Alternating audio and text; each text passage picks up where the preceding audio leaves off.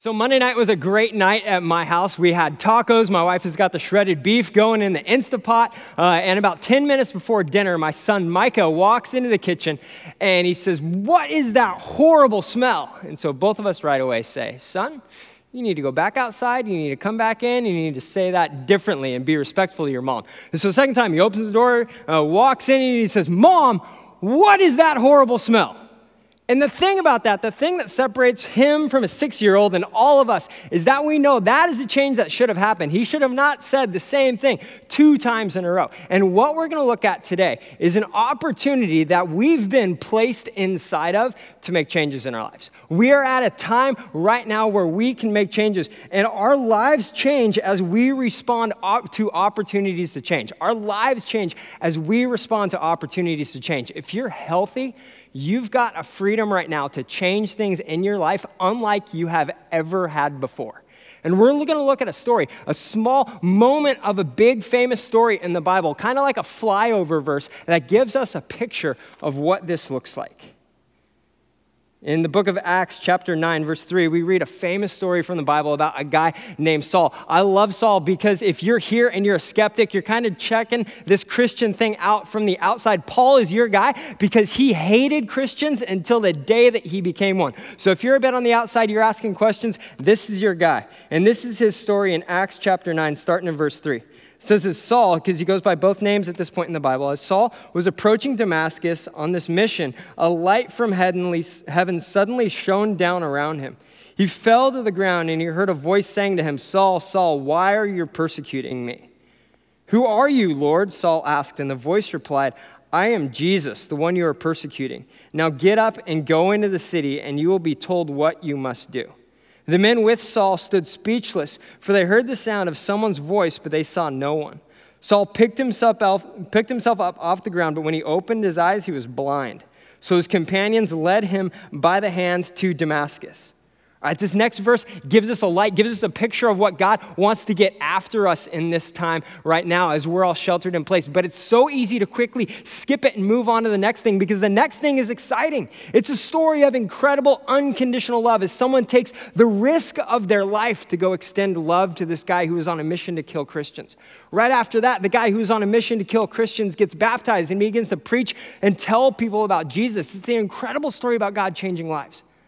But I don't want us to miss the flyover verse because verse 9 it says this about Saul. He remained there blind for three days and he couldn't eat or drink. He's sheltering in place. He's just like all of us. Like he can't do anything. He has to stay in one place for three days. He can't see. There, there's nothing about his life up to this point that could continue because everything has stopped for him. There's an opportunity here to do something for him and for us as we look at this story thousands of years later, thousands of miles away. For us to do something about any amount of brokenness that we have brought into our lives before this disease on the other side of the planet became a pandemic everywhere, including here. There's a saying in Regen, which is our church's recovery ministry. It meets on Tuesday nights. Uh, it's running great online right now. Uh, it's called Regeneration, but there's a saying in Regen, that's how we shorten it, those of us who are on the inside, that says, No one starts Regen on a winning streak. I know that because that's me. I'm not there just as a leader. I'm there, somebody who's going through the program, trying to deal with my issues of anger and control. In the back of my head, from as long back as I can remember, I've had this fear that every, suddenly everything in my life is going to fail. And if anything in my life ever does fail at any amount of degree of failure, it's all my fault. I look at my role of leading Mountain View Sunnyside, and on March 8th, we had an awesome service. We had people baptized. There were so many good things that happened that day, and that was the last time that we met as a campus. And so, me going into shelter in place has been once again coming back to this battle that I've fought since I was a teenager and saying, okay, God, I'm giving you control of this. I want to control what goes on with my campus. I want to go, I want to control what happens with things church wise. I want to control what happens uh, with my family. I want to control what happens with our situation. And for all of us, me included, we have no more control over anything. And so I'm going into shelter in place, seeing this as something where I want to give to Jesus, where I'm saying, God, this is where I'm broken. I'm sitting there like Paul. I can see, but I can't go anywhere. What I can do, though, is I can bring my brokenness to Jesus. And I can say, God, I need you here.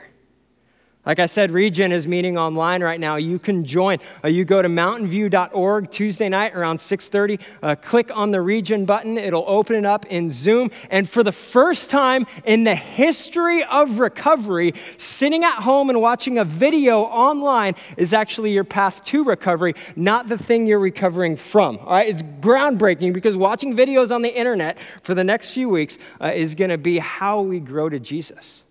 And I want to be clear Regen isn't the Savior, Jesus is the Savior. And what we're doing through this is we're bringing our issues around fear, around finances, around anger, around control, around whatever brokenness, unforgiveness, bitterness, whatever you can bring into this, we're bringing them to Jesus.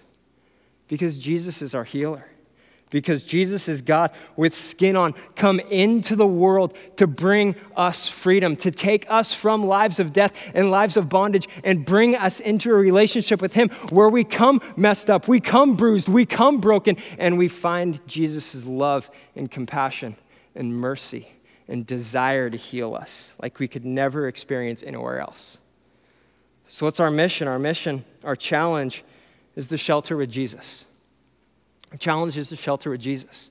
We're going to learn two things in that. The first one is that you, as you sit right now, you, this version of you, not the better version of you, this version of you is more loved, more valued, more cherished, built with more purpose by God, from God, with God than you would ever imagine. You're going to find out that you're loved by God. If you're watching today and you've never made the decision to follow Jesus, then you're going to have the chance to do that at the end of today. You can text the number that's on the bottom of the screen right now and say, I'm ready to meet Jesus. what that looks like is three things. The first one is that God loves you. That love will never change. It will never go up. It will never go down. And today, He's calling you to follow Him. There are two, two there, there's sin in all of our lives, mine included, that pushes us away from God. And Jesus came into the world to forgive us of our sin. He did that by dying on a cross. That's what we're going to celebrate Friday uh, and, East, and Sunday with Easter is that Jesus laid down His perfect life, took on all of our sin so that we could take on His perfect righteousness. And then He rose from the dead three days later to, to demonstrate to everyone, to demonstrate to everyone on earth, to de- demonstrate to everyone in hell that that punishment was paid in full and that you and I can stand in relationship with God because of Jesus. And three, today's your day to say, That's me. I need a relationship with Jesus. I want to meet Jesus today. I want to find this love. I want to find this power to heal and restore and make new. That's the first part of, separ- of uh, sheltering with Jesus. The same part of sheltering with Jesus is the more time we spend with Jesus. There's going to be things that he gently puts his finger on and says, Hey, Ken, I want you to bring this to me. I want you to let me into this struggle. I want you to let me into this brokenness. I want you to let me into this thing in your life that you could have carried with you for decades, but now you're with me, and I want to bring in my power to restore. We're in a crisis right now, and one thing about crises is that they give us a chance to look at our brokenness right in the face and deal with it. There are few other productive things we can do right now, in nothing more productive than bringing broken areas of our lives to Jesus and saying, God, I'm ready to be healed. So if that's you and you're like, man, there, there's stuff going on in my life where I need Jesus to heal, whether it's around fear, you know, you're addicted to fear and Jesus wants to bring you freedom whether it's around your finances, with everything going on, has create, created an incredible amount of financial brokenness in your life. That's an area we can bring to Jesus and say, God, teach me how to do this like you. Provide where I can't provide. You know, we, a lot of us heard the other day that, that school is going to be shut down for an even longer period of time than we're used to or what we were expecting at first. And so you're looking at kids in your home and you're like, man, God, I do not homeschool well. I need you to help me learn how to teach my kids and love my kids the way that you would. Another area is, man, if you're like me and you love to be able to control things and now that's gone, Jesus can rebuild us. Jesus can put that back together. Jesus can lead us through dealing with our brokenness. If it's bitterness and unforgiveness, we're asking Jesus to come in and fix that in our lives and lead us into the blood brought freedom that he brings to us because of the cross. Your first step is to ask for help. is to text the number at the bottom of the screen. And when the people call you, say, This is what I'm bringing to Jesus, and I want you to tell me about Regen. This is how we step in.